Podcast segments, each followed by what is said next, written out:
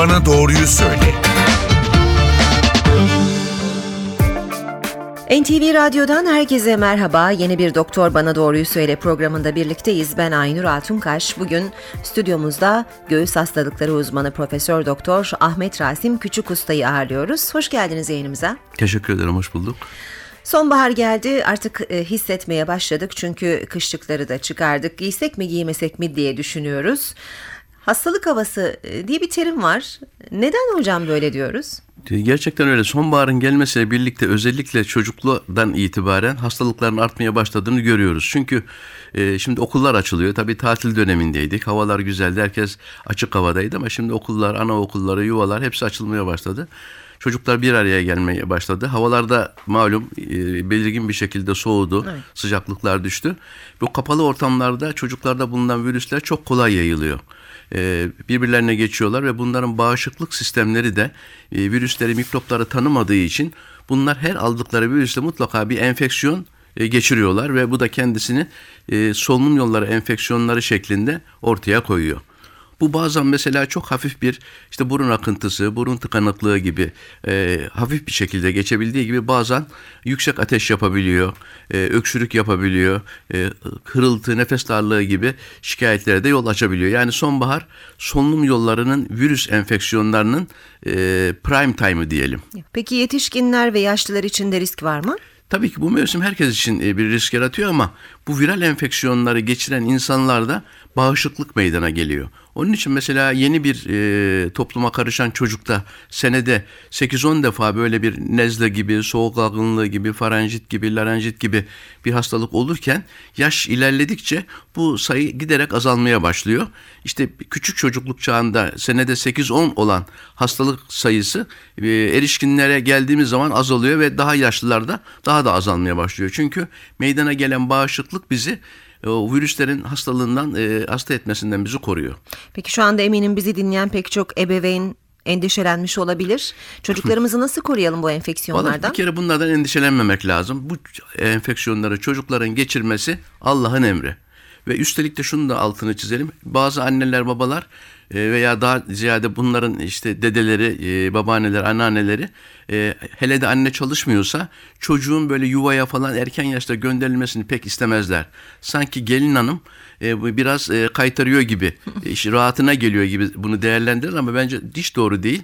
Eskiden bizim dönemimizde evlerimiz kalabalıktı Aynur Hanım. Yani evimizde dedemiz vardı, babaannemiz vardı, biz üç kardeştik, annemiz, babamız yedi kişiydik mesela. Evet. Şimdiki evler maalesef bir anne baba ve bir tek de bir e, çiçek oluyor o kadar başka kimse olmuyor. Doğru. Bunu şunun için söylüyorum kalabalık ortamlarda büyümek insanların birbirinden mikrop alıp vermesine sebep oluyor. Onun için e, ailelerin çocuklarını hele de kardeşleri yoksa varsa da bence e, erken yaşlarda yuvaya göndermeleri ve bu tür e, solunum yolları enfeksiyonlarını ve diğer masum enfeksiyonları geçirmelerini sağlamaları aksine çocuğun lehine olan bir durum. Bağışıklık Çünkü, sistemini güçlendireceği tabii, için. Bu genel manada bağışıklık sistemini gösteriyor. Böyle yapılan son yıllarda pek çok araştırma var.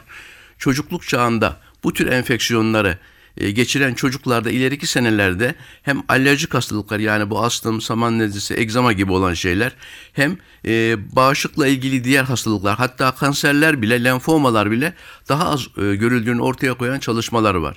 Onun için anneler babalar çocuk okula gitti işte hemen hasta oldu diye hiç üzülmesinler. Bu olması gereken bir şey. Yani bence bunun tersi biraz daha anormal bir durum gibi görülüp ona göre bir düşünmek gerekir. Çocuk okuluna, yuvasına gitmeli, bu enfeksiyonları geçirmeli. Bunlardan da kesinlikle korkmamak lazım. Ee, ve hemen de böyle çocuk öksürüyor diye, birazcık ateş çıktı diye doktor hastaneye gitmeyi de ben hiçbir şekilde doğru bulmuyorum. Bunlar kendiliğinden geçen hastalıklardır. Hiçbir ilaca da gerek yok. Antibiyotiği bırakın. Böyle hani halk arasında kullanılan işte öksürük şurubu, balgam söktürücü, hı hı. bağışıklığı destekleyici falan diye bilinen böyle envai çeşit ilaç var. Bunların hiçbirinde vermeye gerek yok. Çocuğun genel sağlığına her zaman olduğu gibi hasta olduğu zaman da olmadığı zaman da e, özen göstermek hı hı. lazım. Bu kafi. Bu tabii aslında söylediğiniz şu açıdan da önemli. Son zamanlarda e, çocuklarımızı çok hijyen hijyenik ortamda büyütmeye galiba gayret çok gösteriyoruz. Bir şey.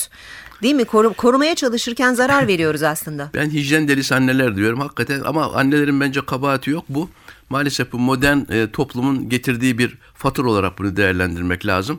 Televizyonlarda, reklamlarda, orada burada hep böyle temizliğe verilen önem, işte bu antibakteriyel ürünler, dezenfektanlar, mikropların insanları hasta edeceği gibi insanların kafasında korkular yaratılıyor. Ben bu politikayı tamamen ticari bir politik olarak görüyorum. Gene e, fark ederseniz her gün bir hastalık günü. Evet. Yani bugün Alzheimer günü, yarın Parkinson günü, öbürsü gün astım günü, bir öbürsü gün işte osteoporoz haftası. Ya insanlar sokağa çıkıyor, bakıyor. Prostatınıza baktırdınız mı? İşte başınız ağrıyorsa beyin tümörü olabilir. Ya bırakın insanlar sağlıklarına tabii ki dikkat etsinler. Etmeleri şart. Sağlıklı yaşamanın tek e, unsuru da bu. Ama onların kafasına işte karaciğerin yağlanacak, bilmem böbreğinde bir şey olacak, beyninde bu olacak diye böyle korkular salmanın galiba. ya hiç manası yok. Bu bence bu tamamen insanları tıbba yönlendirici bir e, politika ve bunun amacı da tıbbın ticarileşmiş olması. Ben bu tür şeyleri son derece yanlış buluyorum ve kesinlikle olmaması gerekir diye düşünüyorum.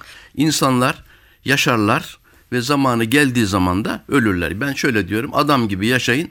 Adam gibi de bir defa ölün. Böyle her gün korkularla tiroiddeki nodül büyüdü mü? Karaciğerindeki yağlanma arttı mı? Böbrekteki kis patlayacak mı patlamayacak mı diye insanların kafasına sokulan virüsler o kişinin huzurunu kaçırıyor. O kişiyi strese sokuyor. Esas bence o kişiyi hasta eden o. Bakın bu taramalar diye bir şey var Aynur Hanım biliyorsunuz. Kadınlarda meme kanseri taramaları, erkeklerde prostat kanseri taramaları var. Şimdi yakın zamanlara kadar her kadınlara e, ki bu işin tabii merkezi biliyorsunuz Amerika. E, bütün dünya tıbbının böyle hani e, kutsal e, diye böyle gördüğü bir takım böyle tıp kurumları var. E, onların her söylediği de, her ikazı da, her e, tavsiyesi de adeta bir emir gibi kabul edilip e, ona aynen harfiyen uyuluyor. Herkes peşinden gidiyor. Tıbbi fetva kurumu, Kurumu mu diyorum ben ona. Siz? Evet. FDA diye bir kurum var. Ben ona tıbbi fetva kurumu diyorum. Yani onunla hakikaten böyle bir e, din kurumu gibi e, fetva e, gibi Ya görülüyor. onlar ne derse doğrudur diye bir kabul var İtiraz eden olmuyor. Yani e, herkes onların dediğini baş üstüne şeklinde kabul ediyorlar. Bakın bu kurumlar FDA olsun, bu CDC diye bir kurum var Amerika'da. Hastalık Kontrol ve Önleme Merkezi diye. İşte Dünya Sağlık Örgütü var. Şimdi artık biliyoruz ki bu kurumlar tamamen endüstri tarafından manipüle edilen kurumlar. Dolayısıyla bunların tavsiyelerinin arkasında mutlaka ticari bir kaygı yatıyor. Yani bunlar endüstrinin menfaatlerini görmeden herhangi bir tavsiyede bulunmaları mümkün değil. Bakın modern tıp hastalıkları önlemekle hiç ilgilenmiyor. İlgileniyor gibi göründüğü yerle de nasıl yapıyor biliyor musunuz? Bu önlemeyi bir ilaçla, bir aşıyla, böyle bir taramayla bunu ortaya koyuyor. Halbuki hiç alakası yok. Ben şöyle bir mottom var. Tıptan uzak, sağlıklı hayat diyorum. İnsanların sağlıklı olması için, hastalıklardan uzak kalması için tıbba kesinlikle ihtiyaçları yok. Bütün mesele ne biliyor musunuz? Sağlıklı yaşamak. Sağlıklı yaşamanın icaplarını yerine getirmek. En önemlisi beslenme. Bugün bizim e, çağımızda böyle salgın mertebesinde bunu artık tsunami de diyorlar. Obezite tsunamisi, diyabet tsunamisi, kalp hastalıkları, kanserler, astım, alerji, egzama, osteoporoz, Alzheimer, Parkinson sayın sayabildiğiniz kadar hepsi özellikle son 50 senede ama bilhassa da 20 senede böyle katlanarak artıyor. Ee, onun için insanlara ben diyorum ki siz kafanızı hiç e, sağlıklı yaşamak istiyor musun kardeşim sen? Hasta olmamak istiyor musun? Doktoru, hastaneyi, ilacı, aşıyı, taramayı bırak. Adam gibi yaşamaya bak. Adam gibi beslen. Adam gibi demek doğru dürüst demek. Çok karışık da bir şey değil. Biliyorsun şimdi böyle diyet kitapları var, diyetisyenler var, beslenme uzmanları. Ya bu iş çok basit bence. En önemlisi şu, hazır gıdalardan uzak durun. İşlenmiş şeker, işlenmiş tahıl, trans yağ. Bakın trans yağları Kanada daha 3-4 gün önce yasakladığını açıkladı. E, Amerika'da yasaklamıştı. Hani böyle şimdi beslenme ile ilgili uzmanlık dallarının yani işte metabolizma uzmanlarının, diyabet uzmanlarının, kalp hastalıkları uzmanlarının ortalığı ayağa kaldırması gerekir. Trans yağlar zararlıdır, kaldırılması lazım diye.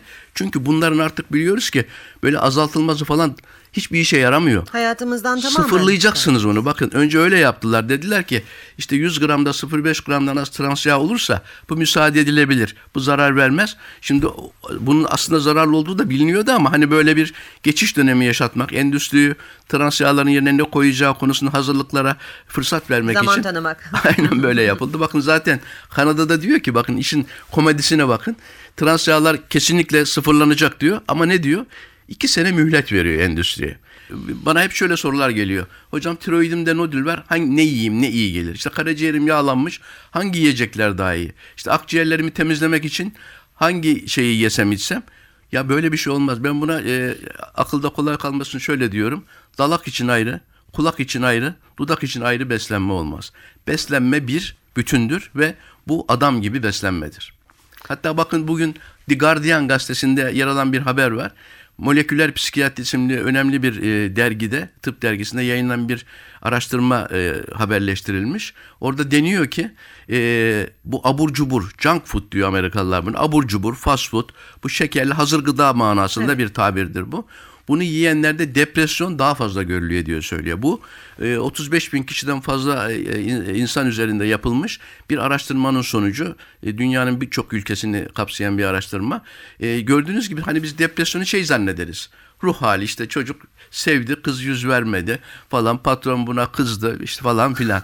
Tabii ki bunlar etkiliyor hiç, hiç şüphesiz ama Beslenmenin de bunların etkisi altında demek. beslenmenin bakın e, sadece bedensel hastalıklar, obezite, diyabet, kalp falan değil.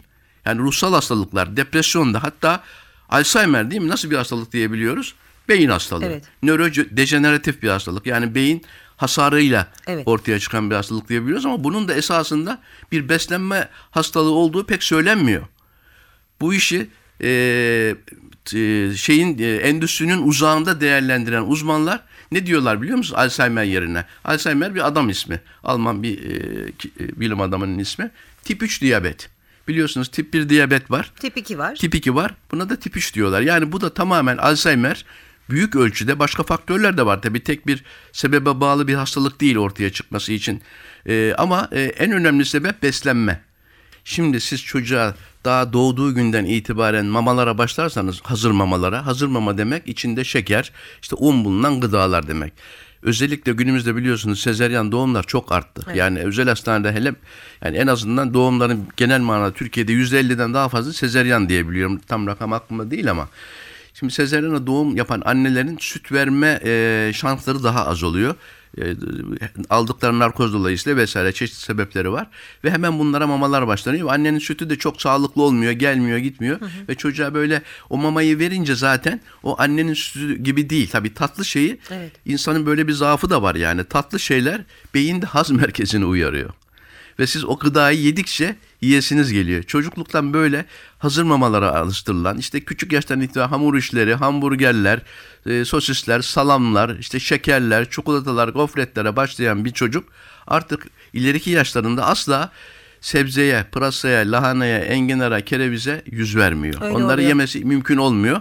Bu sefer anne de çocuğuna kızıyor niye yemesin diye. Sen kardeşim sen yemiyorsun ki çocuk yer mi? Hani çocuk şimdi o e, şiş, yesin varsın yesin nasıl olsa spor yapar onu yapar bunu yapar sonra düzene sokarız zayıflatırız falan gibi e, mantık e, takip ediliyor. Yanlış. Çünkü bunların yaptığı vücutta kronik bir iltihap enflamasyon var.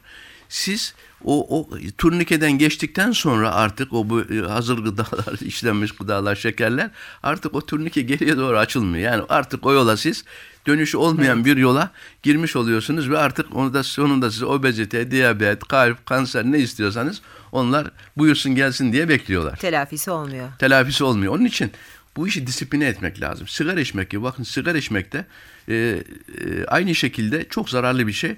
Artı içilen yerde bulunmak da aynı şekilde zararlı. İçilen tek bir sigara bile hücrelerde bir takım kromozomlarda, genlerde değişiklikleri başlatıyor. E, bu biliyorsunuz elektronik sigara falan diye de bir şey çok e, Evet. konuşulan bir şey.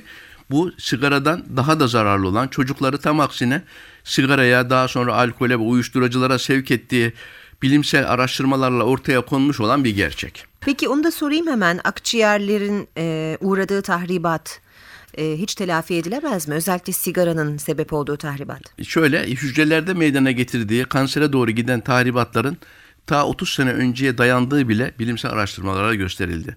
Tabii ki sigarayı bırakanlar bıraktıkları günden itibaren bunun e, faydasını görmeye başlıyorlar. Ama bakın şunu bir daha tekrarlayalım altını çizelim.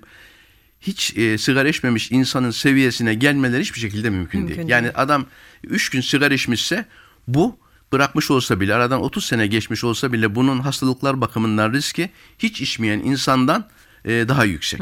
Onun için sigarayı kesinlikle hiç içmemek, e, içilen yerdelerde bulunmamak lazım. Biliyorsunuz bu ikinci el duman deniyor. E, bir yerde birisi içiyor siz de bulunuyorsunuz diye. Bunun ötesinde ben e, bunu 3. 4. 5. 6. 7. dumanlar diye çeşitler icat ettim. Üçüncü dumanda şu. Şu ortamda mesela sigara içilmiyor. Ama biz gelmeden önce bu odada, bu mekanda insanlar sigaralarını içmişler ve gitmişler. Hele de burası böyle bir kapalı bina ise, iyi havalandırılmıyorsa ki bunlar olsa bile yani iyi havalandırılan bir mekan olsa bile sigaranın dumanı bu halılara, yerdeki bulunan eşyalara, mobilyaya, duvara, duvar kağıtlarına, kapıya her şeye siniyor.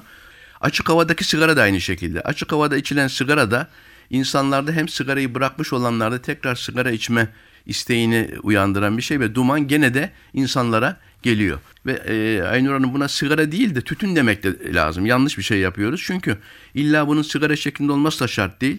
E, pipo olabilir, pro olabilir Sarılan sarılan şey sigaralar. olabilir. Nargile mesela bizim gençler arasında maalesef son senelerde nargile içenlerin çok arttığını ben gözlerimle görüyorum. Ee, ve bir de bu böyle bir sosyal bir şeymiş gibi de oluyor hani böyle hani bir WhatsApp grubu gibi işte bilmem Instagram üyesi gibi hani böyle bir nargile Sosyalleşme aracı gibi oldu. oluyor. Onun için ve gidilen yerde e, bu nargileleştiren yerlerde de siz içmiyorsunuz. Etrafta herkes içiyor. Dolayısıyla hem sizin duman hem başkalarının duman hem aktif hem pasif smoking sigara tü- tütüne maruz kalmak son derece zararlı. Gençleri bu nargileden de kesinlikle uzak tutmak lazım. Hocam bir de diğer taraftan hani tıpta her gün yeni bir gelişme oluyor. Pek çok hastalıklara işte umut doğuyor. Belki de insanların içinde bir parça ya işte bu akciğer kanserinden de ölümler artık olmayacak ya da ileride bizden bazı şeyler için özür dileyecekler. Boşuna bize yemeyin içmeyin dediler ama aslında hiç zararı yokmuş diyecekler gibi bir takım e, düşünceler de var. Tıp nerede? Yani bu gelişmeleri nasıl değerlendiriyorsunuz? Ben şöyle değerlendiriyorum. Bilimsel araştırmalara ben e, çok dikkatle yaklaşılması gerektiğini söylüyorum. Bunun iki sebebi var. Bir tanesi bugün artık tıpta yapılan araştırmalar, bütün araştırmalar ister ilaçlarla olsun, ister beslenmeyle olsun, ister egzersizle olsun bütün araştırmalar endüstri tarafından destekleniyor. Yani bunun parasını adamlar veriyorlar. Yüzde doksanı belki daha fazlası hep e, endüstrinin desteğiyle yapılan araştırmalar. Dolayısıyla para veren endüstri, endüstride çalışan insanlar benden, sizden, hepimizden çok daha akıllı, çok daha zeki, çok daha çalışkan insanlar ve e, hep çok yüksek para kazanıyorlar. Onlar tabii ki bu araştırmaların kendi şirketlerinin e, menfaatine sonuçlar vermesini isteyeceklerdir. Öyle değil mi? Bu gayet aklın ve mantığın gerektirdiği bir şey. Ve bu bilimsel araştırmaları da öyle düzenlersiniz ki daha işin başından sizin istediğiniz sonuç çıkacak demektir. Endüstri desteği olmayan bağımsız araştırmalar olması lazım bir. İki, insanlar üzerinde yapılan araştırmalar, makineler, robotlar üzerinde yapılan araştırmalar gibi değildir. Bakın Aynur Altuntaş bambaşka bir insan, Ahmet Rasim Küçük Usta bambaşka bir insan. Sizin anneniz babanız farklı, doğduğunuz yer farklı, doğum şekliniz farklı, yediğiniz içtiğiniz farklı, alışkanlıklarınız farklı, yürümeniz farklı, uykunuz farklı, her şeyiniz farklı. Siz de bir asla bir olamayız. Şimdi bu araştırmalar şöyle yapılıyor. En kaliteli olanlarına randomize kontrollü araştırma deniyor. Bu şu demek, insanları hiçbir ön yargı olmadan rastgele iki gruba ayırıyorlar.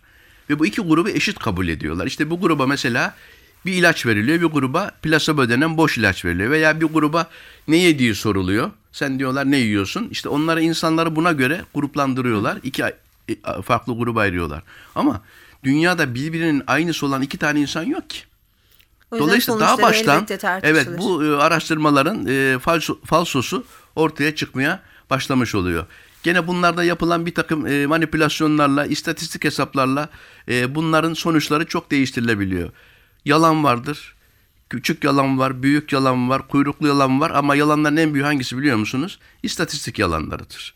Siz rakamları öyle oynarsınız ki size istediğiniz neticeyi verirler. Onun için ben tıpta özellikle de beslenme alanında e, esas önemli olan şeyin bizim atalarımızın, dedelerimizin, insanlığın binlerce seneden beri neler yaptığına, neler içtiğine, neler nasıl davrandığına, nasıl uyuduğuna, nasıl hareket ettiğine bakmak olarak görüyorum ve bununla uyuşmayan bir e, sonucu da asla kabul etmiyorum. Bakın bundan 50 sene önce bugün tsunami mertebesinde diye ifade edilen hastalıkların hiçbirisi yoktu veya son derece ender görülürdü. Bugün yoldan geçen 10 tane hanımı çevirin erişkin yaşta. Bunların iki veya üçünde tiroid, Tiroid. hastalığı vardır. Ve bunların iki tanesi, üç tanesi mutlaka bir hap kullanıyordur. Neden? 50 sene önce biz bu hastalığın ben öğrenciyken ki ben 73'te girdim. Demek ki 50 seneye yaklaşmış neredeyse. Milattan sonra tabii. Önce değil, milattan sonra. Ee, o zaman biz bu hastalığı bilmezdik. Tıp kitaplarının bazısında böyle dipnot olarak Hashimoto hastalığı diye böyle bir hastalık bahsedilirdi ama Evet. hoca da bilmezdi, biz de bilmezdik, pek de sorulmazdı. Şimdi günümüzde dediğim gibi böyle özellikle bir modern toplumda yaşayan kadınların erişkin çağdaki yani yüzde yirmisi otuzunda bir tiroid hastalığı var ve çoğu da bir e, hap kullanıyorlar. Niye böyle oldu hocam peki? İşte bunlar yaşadığımız hayatın e, bize getirdiği bir fatura. Aynur Hanım. Bir de şu enteresan mesela bu hastalık erkeklerde yok değil mi? Evet. 10 erkeğin belki birinde bile değildir. Yani 20 erkekte bir olabilir ama kadınlarda bu kadar çok var. Bunun farklılığı da erkek ve kadının hayat tarzındaki farklılıklardan ben olduğuna inanıyorum. Bunun sebebi de şu. e, Erkeklerin ve kadınların maruz kaldığı kimyasal maddeler çok farklı. Kadınlarımız maalesef kızlarımız hatta çok fazla kozmetik kullanıyorlar. Çok fazla bu kişisel bakım ürünü diye ifade edilen değil mi? Benim hiçbir e, öyle masamda tek bir e, krem, şampuan, losyon hiçbir şey yokken bir kadının e, masasında veya çantasında bile değil mi? Birer tane bile değil. Eczane gibi. Parfümler, kozmetik kremler, kolonyalar, kolonyalı mendiller, İşte evet, sözde hijyenik ürünler. Bak işte bu hijyen korkusu, işte Evet. bu şey korkusu insanları böyle yaptık. Bu kolonyalı mendil dediniz iyi oldu. Şimdi bu mevsim tam bu tür antibakteriyel böyle Evet. mendiller, losyonlar, e, çocukların çantasına konan böyle mendiller var. Kesinlikle kullanmasın Bu insanlar. evet bu hijyen meselesine de biraz daha Evet. değinelim isterseniz. Yani nasıl koruyacağız? E, tamam el yıkamak diyoruz hep ama Oh, o- yanımızda işte bir takım e, kimyasal ürünler taşıyoruz antibakteriyel adı altında. Kolonyalı mendiller oluyor. Yanınızda siz hastalık taşıyorsunuz. Ne Bakın, yapacağız? Ya, söylediniz ya. Elimizi yıkayacağız. Bu kadar basit bu iş. Su ve sabun. Elimizi akarsu altında beyaz sabunla iyice yıkayacağız. E, çok önemli bu. Enfeksiyonların önlenmesinde bu ilaçlardan, aşılardan falan çok daha önemli olan bir tedbir. Çocuklara bunu öğretmeliyiz. Bu bakın bu kullanılan antibakteriyel diye bilinen ürünler var ya bunların içinde bir e, antibakteriyel bir kimyasal vardı. Triklosan isminde. Bunun çok çeşitli zararları olduğu zaten biliniyordu ama artık bu öyle ayyuka çıktı ki artık bu saklanamaz oldu. Hani böyle fetva kurumu diyorduk işte ya biraz bu e, tamam olabilir ama o kadar da değil. Hani o kadar araştırmalar bunu net söylemiyor falan gibi derken birkaç sene önce bu triklosanın e, bu tür e, mendillerden e, ve el temizlik ürünlerinden çıkarılması, yasaklanması gibi bir karara vardılar. Bakın olacak şey mi?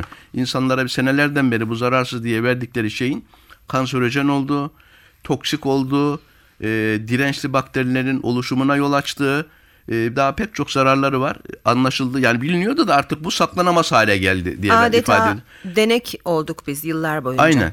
Ve endüstri diyor ki hani be- ben de bu konuda çok konuşan bir insanım. İşte o zararlı onu yapmayın bunu yapmayın. diyor ki Ahmet Bey bir çalışmanız var mı diye. Çalışmaya gerek yok ki.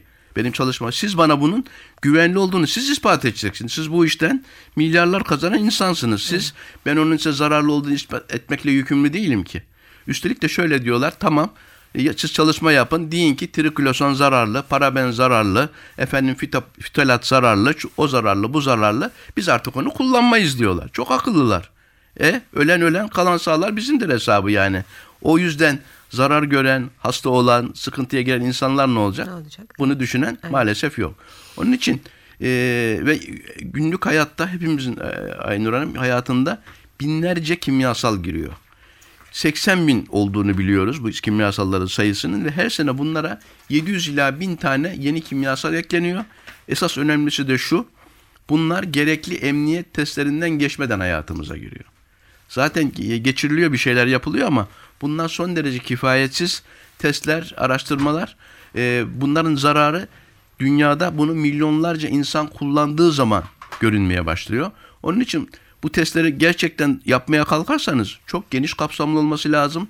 Yıllar süren çalışmalar olması lazım ve çok para gerektiren bir takım araştırmalar. Bunu yapmak da pratik olarak her kimyasal için kesinlikle mümkün değil.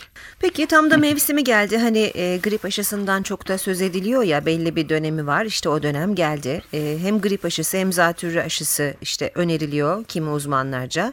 Siz nasıl bakıyorsunuz bunlara? Valla şöyle ben hani e, bu konuşmalarımda herhangi bir e, ilacı veya aşıyı insanlara kullanın veya kullanmayın demiyorum. E, bir ilacın veya aşının o kişinin doktoru tarafından e, ona bir reçeteyle yazılması lazım. Grip aşısı da böyle. Ben şunu söylüyorum yalnız. Bu e, grip aşısıyla veya bir ilaçla veya başka bir tıbbi uygulamayla ilgili insanlara söylenmeyen, insanlardan saklanan bir takım bilgileri veriyorum. Bunlar da benim uydurmam veya kafamda düşündüğüm, hayalde tasarladığım, rüyamda gördüğüm şeyler değil. Hepsinin bir, bir bilimsel araştırma sonucu. Mesela diyorum ki ben grip aşısının etmesi için sizi hasta eden virüsle aşıdaki virüsün birbirinin tıpatıp aynı olması lazım. Bunlar birazcık farklı olduğu zaman aşının faydası Faydası. kalmıyor. İki, Şimdi grip aşılarının büyük bir kısmı Türkiye'de uygulananlara dahil yumurtada üretiliyor. Şimdi bakın birkaç seneden beri net olarak anlaşıldı ki bu grip virüslerini yumurtada üretmek için yani aşı elde etmek için yapılan işlemler sırasında o virüsler mutasyona uğruyor. Yani şekil değişikliğine uğruyor. Dolayısıyla size artık e, aşı olarak yapılan enjeksiyonda e, Dünya Sağlık Örgütü'nün belirlediği hastalık yapma ihtimali yüksek olan grip virüsü değil, tamamen aşıda şekil değişikliğine uğramış bambaşka bir virüs var.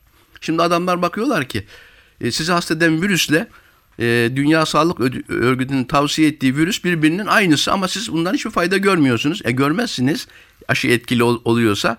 Çünkü o zaten aşıdaki virüs bambaşka bir virüs. Evet. İkincisi aşıların bakın e, mikropların öyle anlatayım ben.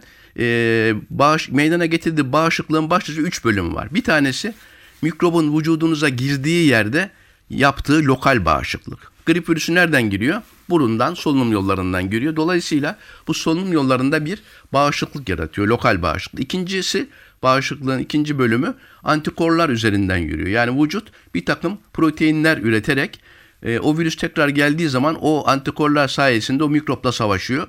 Üçüncüsü de bir takım hücreler meydana geliyor. Bunlar o virüs geldiği zaman hücrelerle e, o virüslere saldırıyorlar. Şimdi burada e, grip aşılarının e, uygulama şekli biliyorsunuz deri altına enjeksiyon veya kas için enjeksiyon şekilde. Yani lokal bağışıklık yapması bir kere mümkün değil. Evet. İki, grip aşılarının sadece antijeni verildiği için o kişilerde sadece bir antikor cevabı meydana geliyor. Hücresel bağışıklık meydana gelmiyor. İnsanları da esas hastalıklardan koruyan, uzun süre koruyan ve daha etkili koruyan e, sistemde hücresel bağışıklık. Zaten araştırmalar onu gösteriyor. Grip aşısının meydana getirdiği antikor cevabı 3 ay sonra sıfırlanıyor. Sıfır. Üstelik bu antikorların ne kadar olduğu zaman sizi koruyacağı da belli olan bir şey değil.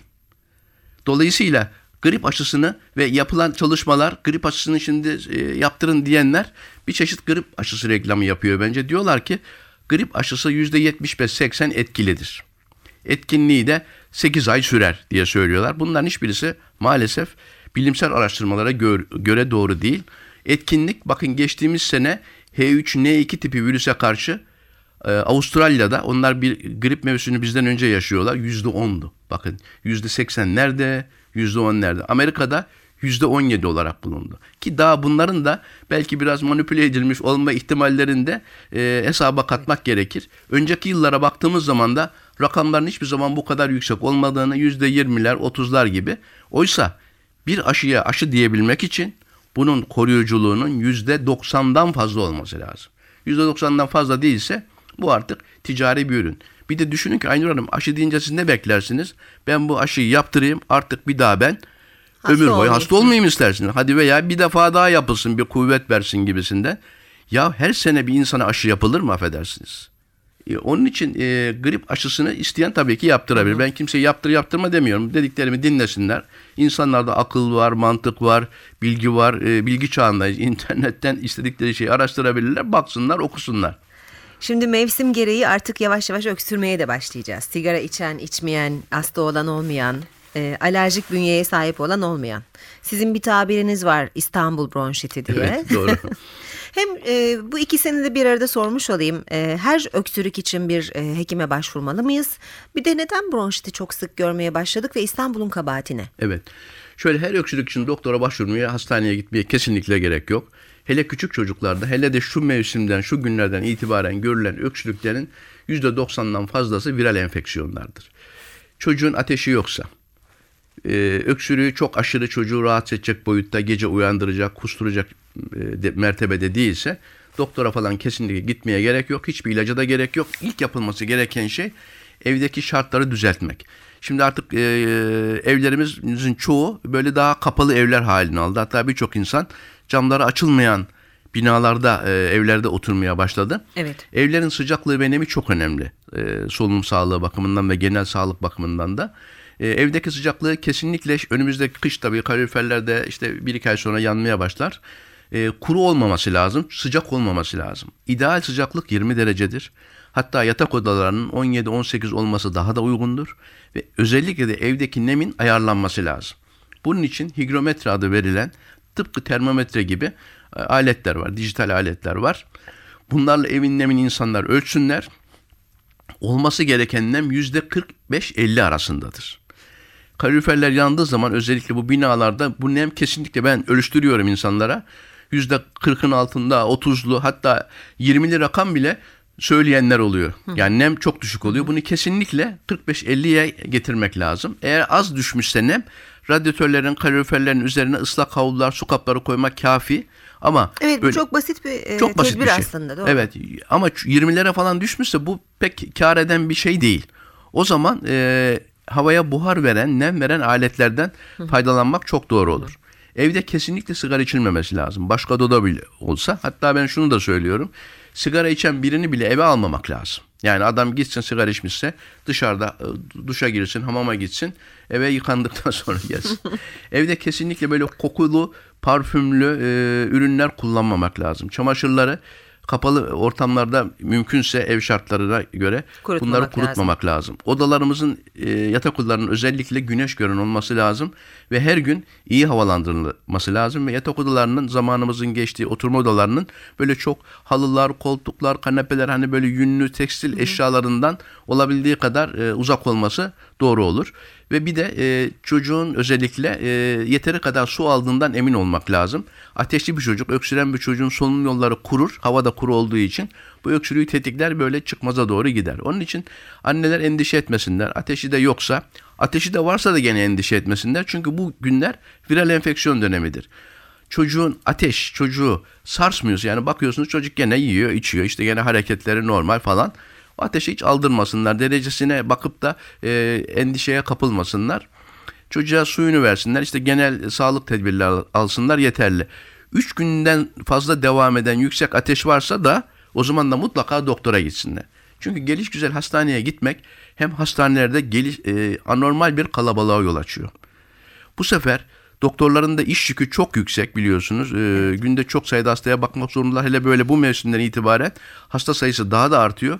Bu kalabalık içinde gerçekten doktora muhtaç olan, onun ilgisine ihtiyacı olan insanlar e, kaybolabiliyor, karambole kay- gidebiliyor. evet, Onun için e, gereksiz yere doktora Üstelik gitmemek lazım. Hastane mikrobu alma ihtimali de çok fazla. Çok önemli bir şey e, değindiniz. Çok doğru söylüyorsunuz. Hastane mikrobu diye bir kavram var ve bunlar artık ilaçlara bir antibiyotiklerin birçoğuna dirençli. Hatta her antibiyotiğe dirençli olan türleri bile ortaya çıkmaya başladı. Gelişi güzel hastaneye, doktora gitmek hiçbir şekilde doğru değil. Öksürüğün uzun süreli olanına gelince bir kişi eğer sigara içiyorsa veya e, mesleği dolayısıyla soluduğu bir takım kimyasal maddeler, gazlar falan varsa bunlar solunum yollarını hassaslaştırabilir. Bunlar da bu viral enfeksiyonlar da bu öksürüğü tetikleyip daha uzun süren, daha yorucu olan öksürüklere yol açabilir. Ama bir de benim bir İstanbul bronşitidesi Evet. söylediğiniz bir tablo var. Bu şöyle bir tablo. Özellikle çocuklarda gözüküyor. 7 yaşından 8 yaşından sonra büyük ölçüde geçiyor. Erişkinlerde de kadınlarda daha çok gözüküyor. Bu sadece kuru bir öksürükle kendini ortaya koyan bir tablo. Bu öksürük özellikle geceleri daha fazla birçok çocuğu veya erişkini gece uykusundan uyandırabiliyor. Çocuksa bunun öğürmesine, kusmasına yol açabiliyor. Çok fazla balgam çıkarmıyor. Çok çıkaranlar bile böyle yapışkan, e, kaygan bir e, beyaz sabun köpüğü gibi balgam çıkarabiliyorlar. Eğer bu hasta bir yaşlı da bir kadınsa bu öksürükler idrar kaçırma e, durumlarına da yol açabiliyor. Ama hastaya baktığınız zaman ateşi yok. Genel durumu gayet iyi. Yemesi içmesi yerinde. Muayene ettiğiniz zaman solunum sisteminin muayenesinde, solunum seslerinde böyle astım, koah gibi hastalıkları, bronşektazi gibi hastalıkları düşündürecek hiçbir bulgu yok. Ama sadece kuru bir öksürük var. Şimdi bunlara Ee, günümüzde bir de, şu da çok duyduğunuz bir kelimedir eminim.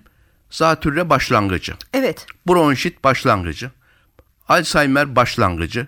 Her şeyin başlangıcı çıktı. Değil mi? Böyle bir Çok tabir doğru de bir çok yerleşti. değindiniz. Ee, bu e, hastalık içinde doktorların koyduğu teşhisleri söyleyeyim. Zatüre başlangıcı, bronşit başlangıcı, astım başlangıcı, reflü başlangıcı gibi tabirler. Ya Bu şu demek. hastalıktır ya da başlamamıştır. Şöyle e, mantık olarak tabii ki her hastalığın bir başlangıcı vardır şüphesiz ama burada kastedilen şey yahu ben bu öksürükten bir şey anlamadım. Zatüre desem zatüre uymuyor. Astım desem benzemiyor. E, reflü desem reflü alakalı bir şikayeti de yok gibi Evet. e, doktorun karar veremediği durumlarda kurtarıcı bir ifade bu. Astım başlangıcı, bronşit başlangıcı. Hatta ben çok komik bir ifade duydum. Bir, e, kişi yazmış bana internet sistemdeki bir yazıya e, yorum olarak. Doktora gitmiş. Onu, o da anlamamış. Belli ki işte astım başlangıcı demiş. Reflü başlangıcı demiş. Onun demiş, bunu demiş. Demiş ki seninki en sonunda astımcık demiş. evet. Yani iş buraya bu şu demek. Yani biz bu işten kardeşim bir şey anlamadık. Çünkü başlangıç deyince hani astım başlangıcı diyorsun. Ya geçerse zaten başlangıçmış geçti deniyor. Ya da önlem alalım da olmasın. Evet eğer astıma doğru ileriki dönemde e, bir belirti verisi evrilirse bu sefer diyor ki bak ya ne biçim doktormuş daha ilk günden bu astım başlangıcı diye bildi diyor. Onun için bu bizim e, etibba tarafından doktorlar tarafından çok tutulan bir tabir oldu. Şimdi artık e, birçok hastaya hastalığın ismi devamında başlangıcı şeklinde bir ifade kullanılıyor. Bu biraz hasta psikolojisinde de uygun bir şey. Şimdi biraz astım dediğin zaman, zatüre dediğin zaman korkutucu bir şey ama hani başlangıcı demek hani Olabilirim bu ama işi olmayabilirim kurtarırız de. anlamına geldiği için e, cazip gözüküyor. Hani iki taraf için de çok cazip. Ve esas önemlisi de şu. Bu tür vakalarda yani öksürüklerde özellikle çocuklara çok tetkik yapıyorlar. Yani kesinlikle doğru değil. Röntgen çekiliyor. Akciğer bana çocuklar da geliyorlar böyle 7-8 yaşında. Elinde inanır mısın Aynur Hanım? e, 8-10 tane akciğer röntgeni. Olabilecek şey değil yani. İnanılmaz. Tomografi yapılıyor. Öksürük geçmiyor diye bronkoskopi yapılmaya çalışılıyor. Hep başta söylediğiniz noktaya geliyoruz Evet. galiba. Bakın işte burada e, bunlar tabii ki yapıl gerekiyorsa e, kesin teşhisi sağlayan ve durumuna göre o kişinin hayatını da kurtaran tetkikler olabilir. Ama bunlar o kadar gelişi güzel, o kadar rastgele, o kadar lüzumsuz yere yapılıyor ki insanların genel tabloya baktığınız zaman fayda görenlerle zarar görenleri kıyasladığınız zaman kesinlikle bunun zararlı olduğunu anlıyoruz. Zaten bakın tıpta son senelerde over diagnosis ve over treatment diye İngilizce iki tabir, Türkçesini gereksiz teşhis ve gereksiz tedavi diye bir şey çıktı. Demin konuşuyorduk meme e, taramaları, Taramalar. prostat taramaları diye. Şimdi bu taramalarla bu tabirler daha belirgin bir şekilde gündeme geldi. E, bu taramalarla biz ne yapıyoruz? Hakikaten meme kanseri teşhislerini artırıyoruz. Tarama yaptığınız zaman e, meme kanseri teşhisleri, prostat taraması yaptığınız zaman kanda PSA diye bir şey bakılıyor biliyorsunuz. Evet. Bakıldığı zaman bu kişilerde hakikaten e, grupta prostat kanseri teşhisi, meme kanseri teşhisi de artıyor.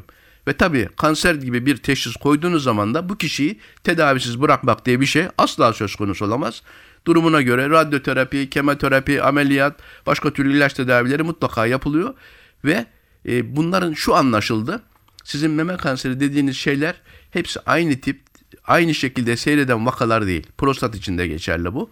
E, bir meme kanserini siz teşhis ettiğiniz bunların çoğu e, erken dönem meme kanserleri. Siz bunları geç de teşhis etseniz yani bir mamografi taramasında bulacağınıza işte kadının kendi kendini e, memesini muayene ederken büyüyüp de teşhis ettiğiniz zamanki tedaviden alınan cevaplar farklı değil bu bir. İkincisi bu vakaların bir kısmı tamamen gerilediği anlaşıldı. Üçüncüsü bunlar e, büyüse bile masum e, hastalıklar yani hastanın hayatını önlemiyor. Onun için bu taramalar evet meme kanseri teşhislerini artırdı, prostat kanseri teşhislerini artırdı ama meme kanserinden ölümler ve prostat kanserinden ölümlerde herhangi bir azalma olmadı. Onun için onu baştan konuşuyorduk. Kadınlar için 40 yaşından sonra senede bir mutlaka yapılsın denen e, ve bundan asla taviz vermeyen fetva kurumları şimdi artık bunu son derece gevşettiler. Yaş 45'e çıktı. E, belli bir yaştan sonra 2 senede bir yapılsın diyenler de olmaya başladı. Çok gevşedi. Tabi birdenbire ya biz yanlış bir iş yapmışız. E, bizi affedin e, diyemedikleri için de bunu böyle şimdi yumuşatma safhasına geçtiler. teknolojide ona göre kendine yeni bir takım uygulamalar bulsun diye herhalde bu kadar alet edevat icat edildi. Bu kadar kitler üretildi. Bunlar da ziyan olmasın diye. İşte bu daha böyle seyrekte yapılsa olur. İşte yaşı biraz daha ileri alsak e, daha iyi olabilir galiba falan gibi şeyler söylenerek e, Önce bizi korkuttular, şimdi rahatlatmaya çalışıyorlar. ama bunlar bizi rahatlatmazlar. Başka şey bulurlar. Hiç e, bunlara güvenmek olmaz. Hocam çok teşekkür ederiz konuk olduğunuz Sağ için. olun efendim. Ben teşekkür ederim. Son Kısıtlı- bar hastalıklarından başladık. Nerelere geldik? Evet, e, süremiz de kısıtlıydı. E, yarım kaldı diyelim. Bir başka programda yine İnşallah. sizi konuk etmek İnşallah. isteriz. Bugün göğüs hastalıkları uzmanı Profesör Doktor Ahmet Rasim Küçük Usta ile birlikteydik. Doktor bana doğruyu söyledi. Bir başka programda buluşmak üzere. Hoşçakalın. Doktor bana doğruyu söyle.